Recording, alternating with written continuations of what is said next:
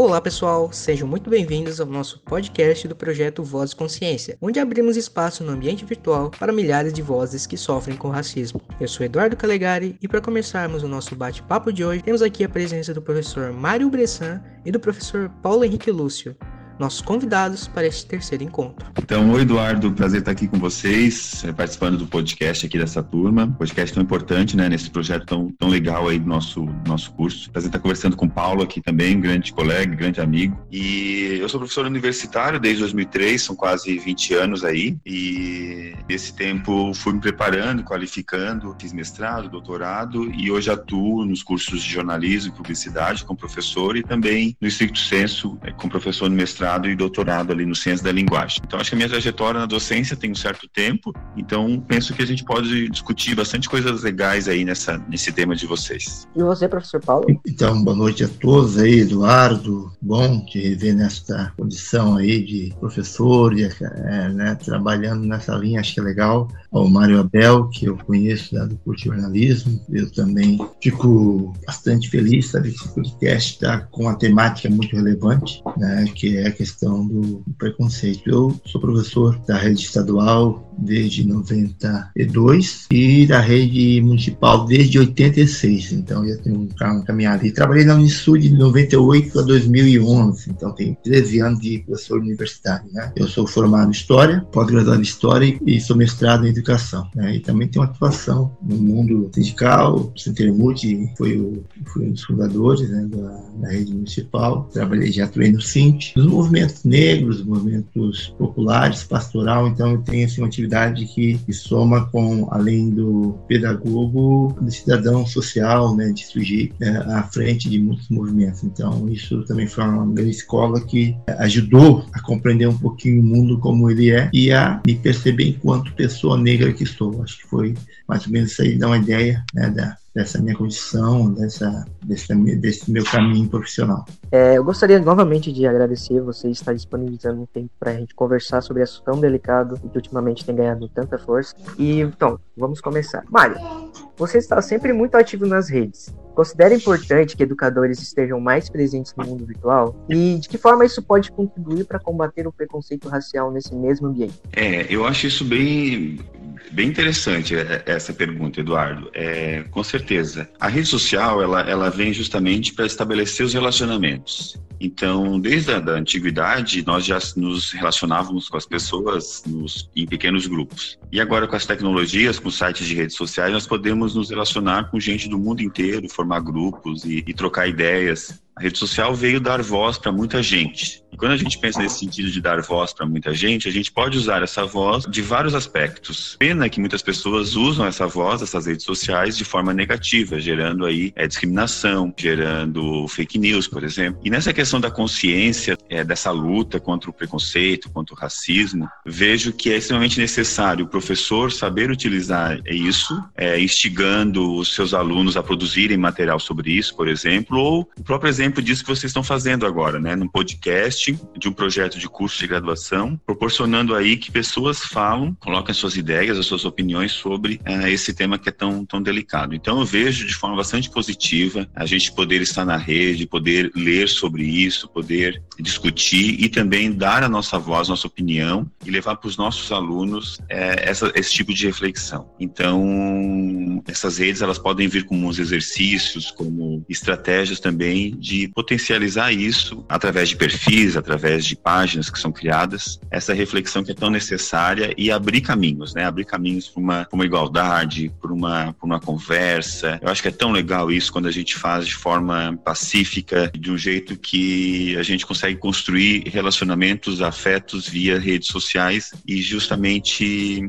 trabalhar temas desse tipo. Assim, eu vejo como uma potencialidade. Esse é o, esse é o caminho. É, muito obrigado. É, Paulo, você acredita que atualmente o espaço para discussões étnicos raciais no ambiente escolar ele vem apresentando resultados ou ainda precisa melhorar? É, Eduardo e Mário, assim, ó, a gente sabe que nada é perfeito. Tudo requer sempre cada vez mais evolução e mais aperfeiçoamento. A questão ligada à educação e preconceito étnico racial, ela precisa sim ser demais trabalhada, até porque nós temos basicamente leis que nunca foram, nunca saíram do papel. Tem a lei, por exemplo, 10.689 lá de 2003, que alterava a 9.394, estabelece a obrigatoriedade de da história afro-brasileira, né, e toda a, situação do negro no Brasil. E aí depois essa lei, senhores, ele foi, ela foi alterada em 2008 e aí ela recebe o número né, de em torno de a 11.645, que já coloca, além da educação, falar sobre a questão da cultura africana e afro-brasileira, a questão da cultura indígena. E aí você percebe que embora toda a escola ela tenha essa obrigatoriedade, isso não foi colocado em, em, prática, né? Ficou muito bonito na teoria, mas na prática ela não se concretizou num todo. E nós percebemos também, por exemplo, que nós estamos num momento político em que os governantes né, tentavam desmantelar esse tipo de, de conhecimento, né? Está proibindo e parece que quando mais se fala, você está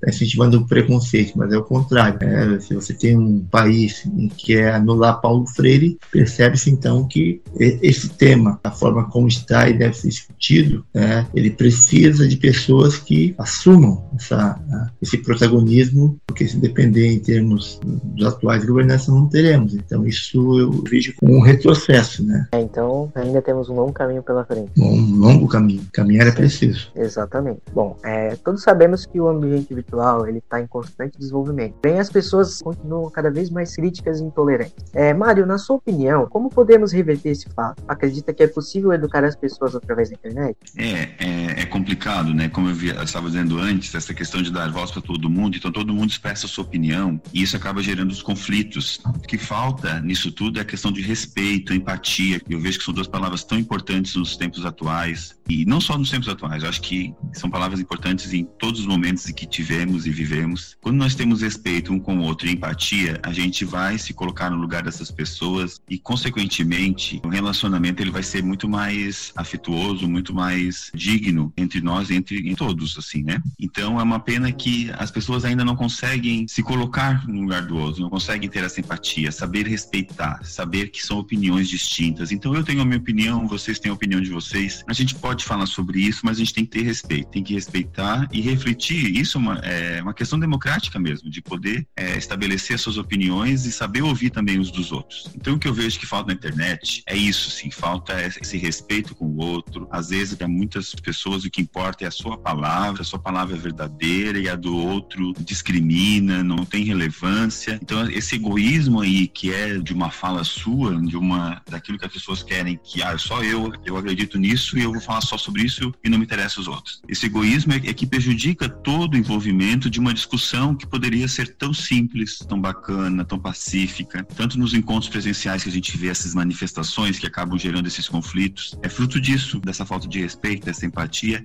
E assim na internet. Na internet ganha dimensão porque é algo muito amplo. Então eu posso postar algo e às vezes as pessoas têm uma inocência de que aquilo ali vai ficar só para as pessoas que acabam me seguindo ou que acabam vendo o meu post. Mas não, aquilo ali ganha dimensão imensa, assim. Uma vez uma professora minha, ela, no doutorado, ela fez uma metáfora da peça do teatro. Quando estamos atuando numa peça de teatro, a gente só enxerga, devido à iluminação, as pessoas que estão nas primeiras cadeiras. Não enxerga o fundo, porque está tudo escuro. E assim é a rede social. As pessoas acham que quem só vai ver são esses amigos que me seguem ou que eu tenho contato, que seriam essas primeiras, as primeiras fileiras. Mas não tem noção de que a parte escura é muito maior. Tu não enxerga quem que está recebendo, como está recebendo, e acaba gerando esse problema aí que eu vejo, né, que não deixar o outro falar, a falta de empatia, de respeito, é uma pena. Poderia ser muito diferente. Nós temos condições para isso, a internet potencializa isso, as redes sociais, os grupos de discussões, os perfis que são colocados. Só basta o ser humano que é tão inteligente, tão cheio de habilidades, encontrar isso e, e saber respeitar e se colocar no lugar do outro. Seria isso, Eduardo. E tu acredita que é possível educar as pessoas através da internet? Acredito que sim, acredito que sim. Tanto é que a gente está vivenciando isso agora, né? A educação, ela nunca foi tão questionada, a educação em todos os sentidos. É, nunca foi tão questionada agora nesses tempos de pandemia.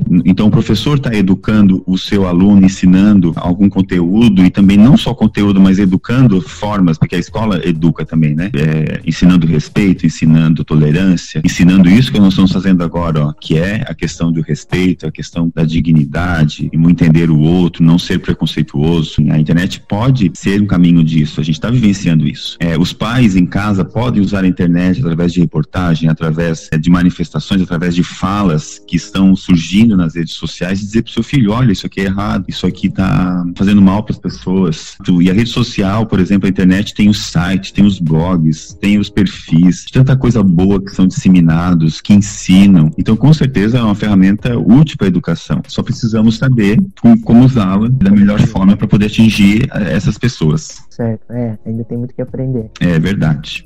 É, é Paulo, o que pode ser feito através da educação em sala de aula para ajudar a diminuir e combater o racismo em ambientes virtuais? Sim, Eduardo, eu queria só, acho que o, voltar um pouquinho aquilo que o Mário coloca aí da empatia, do respeito. Há um ditado chinês que diz que há três coisas que nunca voltam atrás. Não sei se é mais ou menos isso. É a flecha lançada, a palavra pronunciada e a oportunidade perdida. Nós temos aí uhum. vários meios de, de, de, comunicação. A internet é um deles. É um, é um meio, uma forma de comunicar. O homem já se comunicou por sinais, né, por fumaça, por, por sons, por grafia. Hoje nós temos a, o advento aí da, da internet. O problema é que ela tem a questão da impessoalidade Às vezes eu assumo uma outra, é quase que eu vou usar a metáfora aqui de um teatro, né? eu coloco uma máscara, eu coloco um nome, eu me auto-denomino lá e aí digo as minhas coisas sem me importar com o peso que ela tem. E aí eu posso gerar uma deseducação. Por isso que a Santa Mayra é muito triste aí do fake news, né? Quando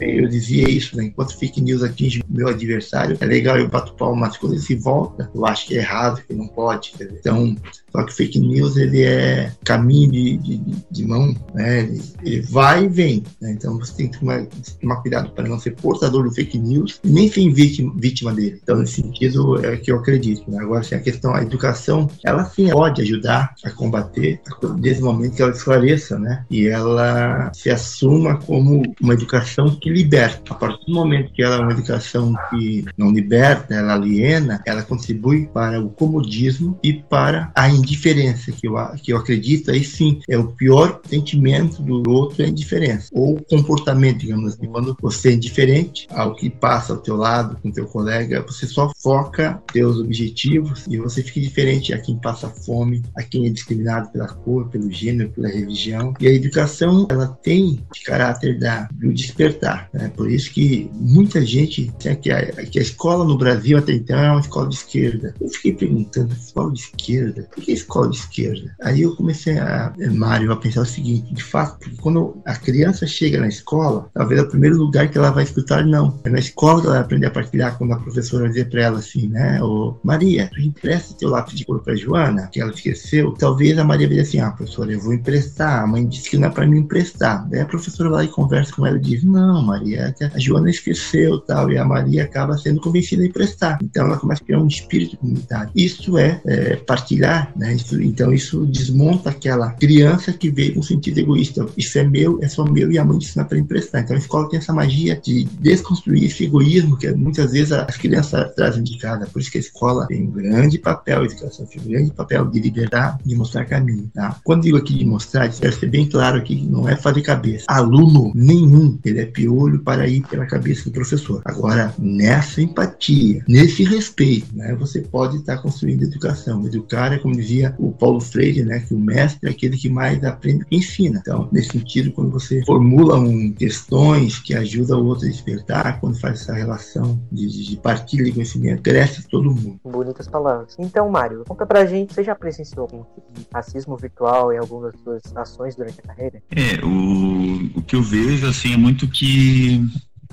que a mídia divulga, né? Que a mídia acaba divulgando nessa questão do, do racismo no ambiente virtual. É, então a gente acaba sabendo de famosos, cantores, enfim, tem muita coisa. Até essa semana eu disse, meu Deus, é inacreditável que ainda as pessoas façam o que estão fazendo. É, como aconteceu recentemente na live da Thelma, ganhadora do BBB, né? Uma pessoa foi lá e, e escreveu uma frase horrível. E eu disse, meu Deus, é, parece assim inacreditável que ainda tem gente que se presta a isso. Eu não consigo acreditar, assim, é impressionante como às vezes a gente tem uma certa certa inocência acha que todo mundo estamos de boa, né? Mas não, tem muita gente ainda que não tem uma noção, uma, uma questão aí de respeito, de, de bondade com o outro. E nas escolas é, sempre tem, né? Sempre tem, às vezes, quando eu, eu procuro muito ensinar aqui para meus filhos que jamais, jamais devemos ter atos de fala, de gestos que possam discriminar pessoas, independente se é raça, se é sexo, se é cor de pele, enfim, não, não tem, né? Todos, todos estamos à mercê disso e não, então não temos que, que ter. E se às vezes um amiguinho disser algo errado, você tem que dizer para esse amiguinho que, que ele tá errado, não entrar na onda dele. E na internet a gente vê muito isso de como é fácil as pessoas vão lá, colocam um comentário e acaba aí acabando às vezes com a vida daquela pessoa, né? Acaba destruindo muitas vezes uma autoestima, um projeto de vida. É muito triste, muito triste. Então, na questão do ambiente virtual, eu nunca presenciei assim de eu estar num grupo, por exemplo, de bate-papo, ou estar numa live, ou estar num, num grupo de Facebook ou numa página participando e alguém comentar algo, assim. Nunca presenciei tão, tão próximo. Eu vejo são notícias. Uhum. São notícias de que, infelizmente, daí de novo, né? A internet tem um lado bom, mas também tem esse lado ruim. Por dar voz para todo mundo, todo mundo acha que pode ir lá e comentar o que quer. E às vezes muita gente se esconde atrás de um comentário, se esconde atrás de um perfil que é mentiroso, um perfil que é fake. Então, é, a maldade tem esse limite, né? De vai lá, diz e não se mostra quem realmente fez. É uma pena. É, é uma pena, realmente. E acontece muito, né? Muito, muito. Muitas pessoas sofrem com isso. É, é porque é fácil, né? Tu coloca um perfil falso, tu tem uma índole de maldade, porque eu vejo isso. Eu acho que quem faz isso é uma pessoa que, que tem uma certa maldade, sim, não tem respeito. Sim, e vai lá e tá comentando coisa, é, é desrespeitando um, uma pessoa em função de uma cor, em função de, de uma raça, em função até da questão sexual. Então é, é, horrível, é horrível isso, sim. É, é impressionante como ainda tem gente que se propõe a isso. E aí ainda se esconde, não dá cara a tapa, né? Na rede social e na internet ainda possibilita isso de se esconder. Exatamente. É um dos pontos negativos realmente. É, bem isso.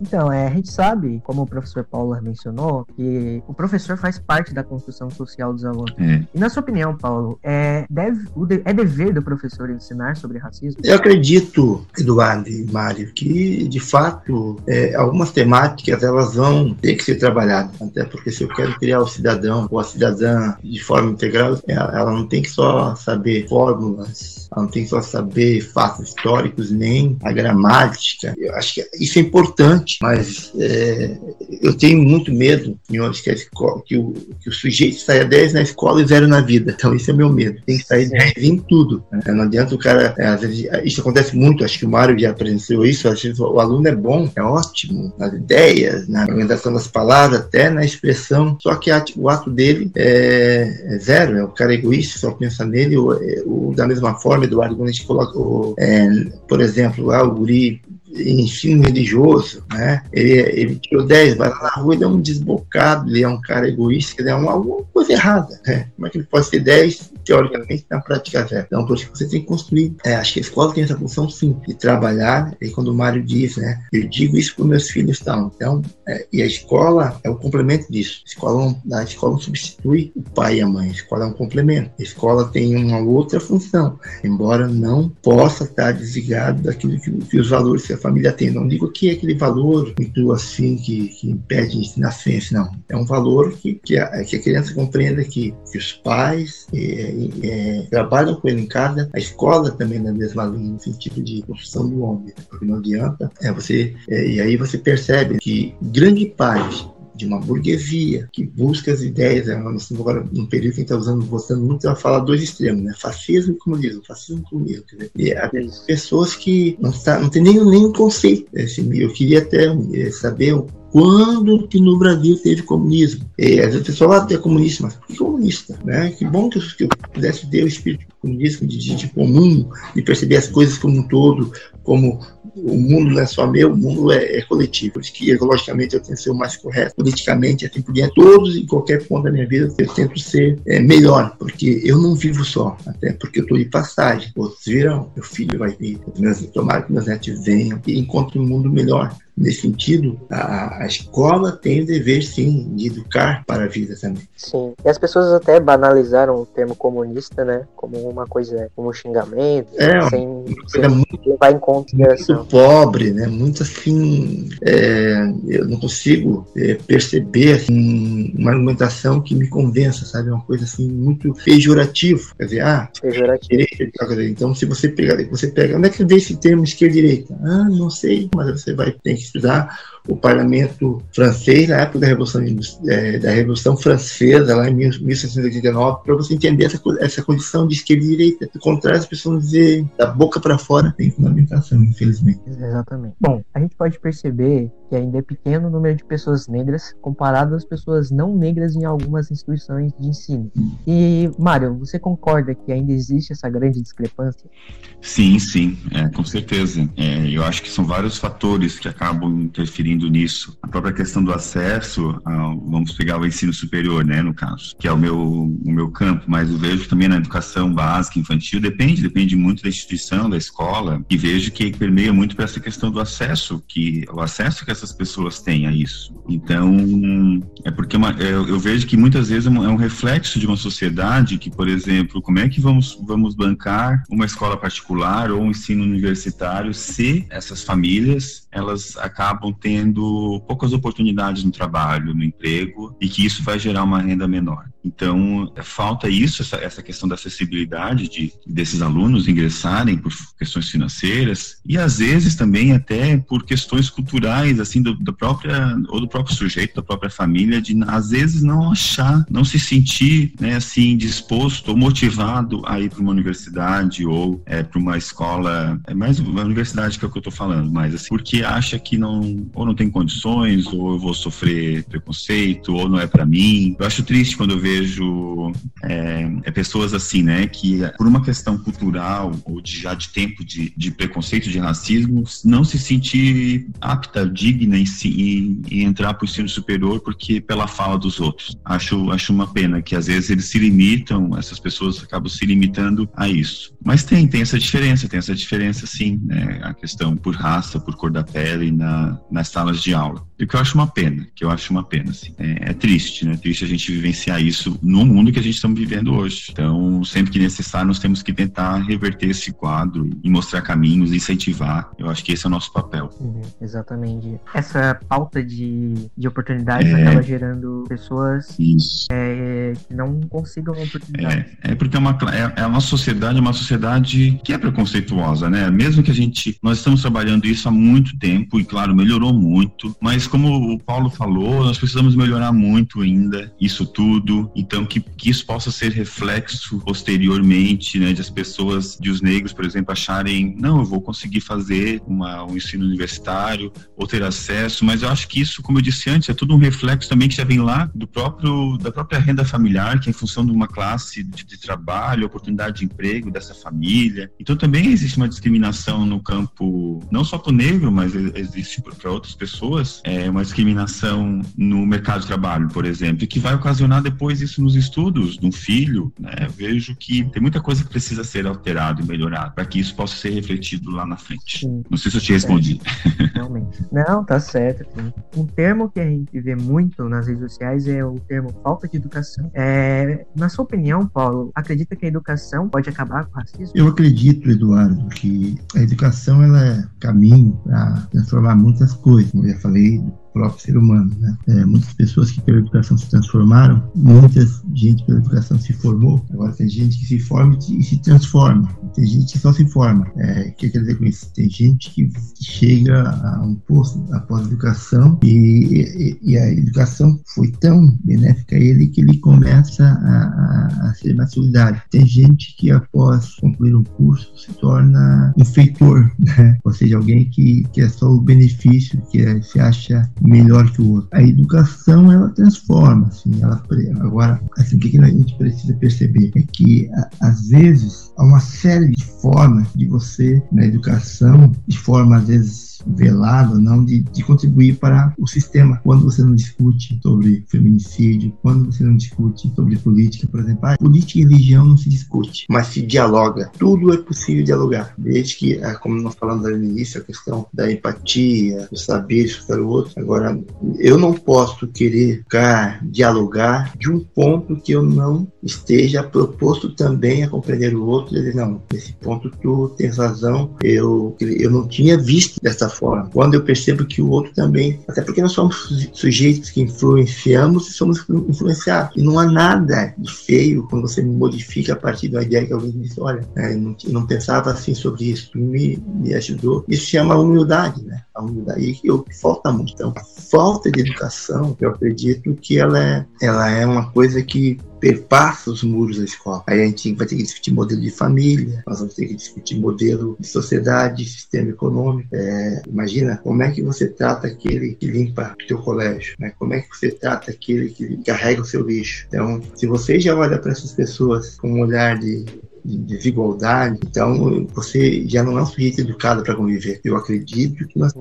rever conceitos e retomar uma forma de convivência. O que é conviver? É perceber que ao meu redor tem homens e mulheres, mulheres diferentes, homens diferentes, tem gêneros diferentes, tem opções religiosas diferentes. Eu não posso é querer viver e que os outros vivam conforme os meus conceitos e os meus parâmetros. Por que ele tentou fazer isso? Veja o que deu, né? Quando você coloca uma sociedade a partir de um modelo modelo, né? querer enquadrar todo mundo em modelo. Ninguém nasceu para ser enquadrado em modelo nenhum. Nós somos criados. Uhum. Bem quem tem mais Deus. É, nós somos aqui em 10 irmãos. E cada qual tem um pensamento diferente. E, então, meu pai e minha mãe não jamais iriam nos enquadrar num modelo. Olha, estou colocando isso no, no, coletivo do mundo, no coletivo do colégio, no coletivo da rua, no coletivo da comunidade, do município. Agora, no coletivo do país. Então, quando você é, diz assim, isso aqui eu quero, é o modelo que eu quero, quem não se enquadra no modelo, eu vou extirpar, eu vou eu vou eliminar. Não, a natureza ensina. Acho que o maior exemplo que é a botânica, o mundo, a fauna, o mundo animal, olha quantos seres diferentes convivem. O único animal que se diz pensador e que não consegue eh, conviver com outro homem, né? Pode ver qualquer animal do planeta, por exemplo, um leão, ele só vai atacar uma zebra quando ele precisa comer. Ele já vai vamos ver quem pega mais zebra? Não, tudo tem uma lógica. Agora, o homem não. O homem é esse animal, ele precisa aprender muitas coisas. É o único animal que mata por prazer, infelizmente. Uhum. É. O que acaba também dificultando essa educação é, como você disse, a criação familiar dentro de casa, dependendo dos pais, da a ideologia que talvez eles concordem que seja o certo e acabam passando isso para os uhum. filhos, né? Então, Mário, você como publicitário e comunicador, que recado você deixa para as pessoas que nos ouvem sobre esse cuidado com o racismo virtual principalmente para todas as pessoas que estão cada vez mais conectadas. Ah, que, que a gente possa construir um mundo melhor com as nossas armas que nós temos. E armas aqui que eu digo são essas armas tão doces, tão frágeis e ao mesmo tempo tão impulsionadoras, que, que é a nossa voz, que é a nossa ferramenta, que é o nosso perfil na rede social, que é a nossa interatividade lá num, num determinado grupo, num stories, num post. A gente possa fazer, construir um mundo melhor, mostrando aí a importância disso tudo, do respeito, da empatia empatia uns com os outros no ambiente presencial e também, por que não dizer principalmente, no virtual, aonde nós conseguimos conquistar e é, conquistar outras fronteiras, é, vai além do nosso município, vai além da nossa região geográfica e por que não fazer um trabalho bonito diante disso, né? De persistir, de acreditar, de fazer isso que vocês estão fazendo. Vocês estão criando um projeto conforme o tema dado pelo pelo curso e vocês estão no ambiente virtual produzindo esses materiais para que outras pessoas tenham acesso. Acompanhe aqui nas redes que vocês estão fazendo. Eu acho que esse é um caminho. É tão simples para nós, que nós somos da comunicação. Outras pessoas talvez possa ser mais difícil mas para nós é mais, é mais simples porque faz parte da nossa ossada, como se diz, né? E que a gente possa construir um mundo melhor a partir disso, a partir dessa empatia, desse relacionamento, dos afetos, do respeito, da cumplicidade. Então, é isso que eu desejo, assim, que a gente possa saber usar essas armas que nós temos ao nosso favor e a favor de todo mundo, não é só nosso, único exclusivamente pra gente, mas é a favor de um mundo melhor. Exato, espalhar. Isso, isso mesmo, né? isso mesmo, com criatividade, com ousadia, com determinação, é isso aí. Nós temos potencialidade para isso, não temos? Temos, temos bastante. É, e Paulo, você como professor, como negro e como ativista que luta frequentemente pela causa, qual a mensagem que você deixa para as pessoas que estão nos ouvindo, principalmente na situação atual que o mundo se encontra, né? combate ao racismo? Mas o Eduardo e Mário, é o seguinte, se nós vivemos é, temos casos aí que aconteceu no Brasil domingo, né? Protestos, uns pela democracia sendo agredido e outros. Tivemos o caso lá do George Floyd, né? ele acabou sendo morto, né? Numa, numa situação muito. Parece que estamos no tempo lá da Klan. Isso nos preocupa. Exato.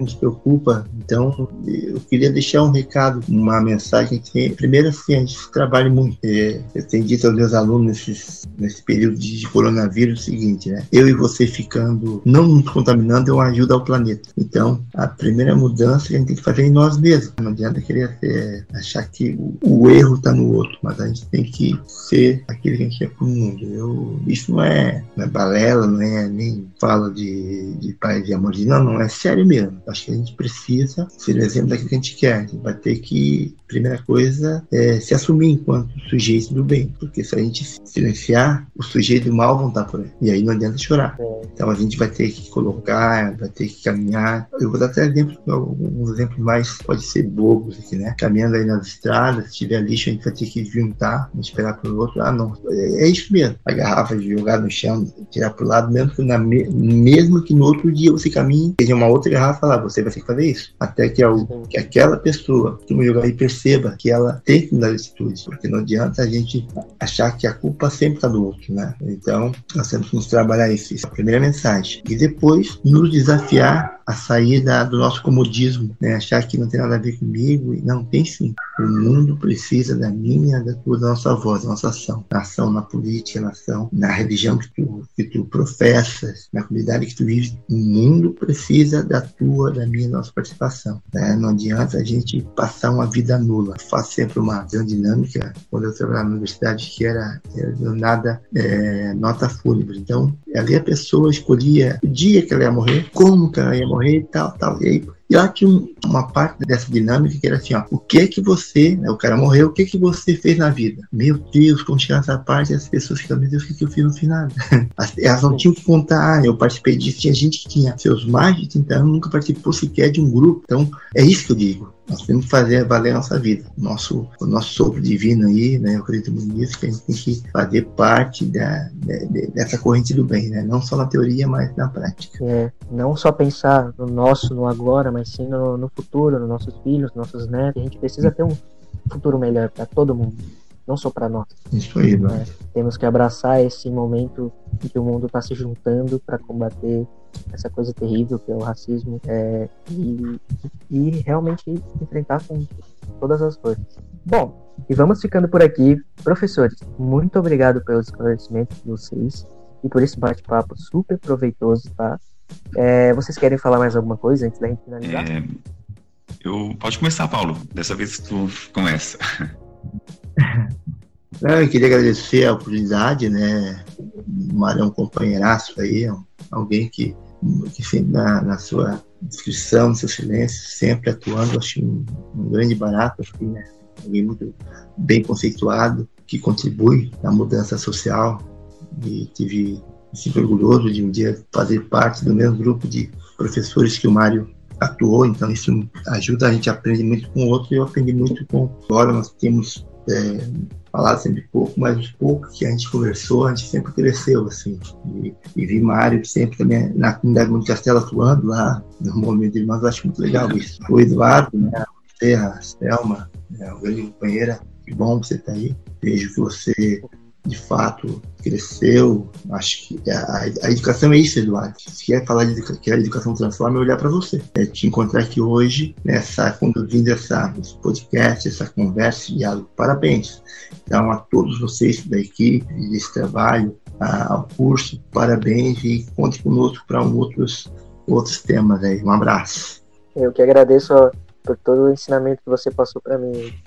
É, eu também quero é, agradecer a oportunidade, né, e principalmente de falar de um tema tão, tão legal e de um projeto que eu defendo tanto, acredito tanto, que é esse projeto que nós temos no curso que é a comunicação social, onde faço com que o aluno reflita sobre essas questões transversais aí dos eixos transversais e sempre vejo que nós é, colhemos bons frutos disso, desse, desse projeto. Então agradeço a oportunidade pelo convite, um prazer estar aqui com o Paulo também, que é um cara assim que eu gosto muito, tive o prazer de dar aula para o filho dele, olha que legal.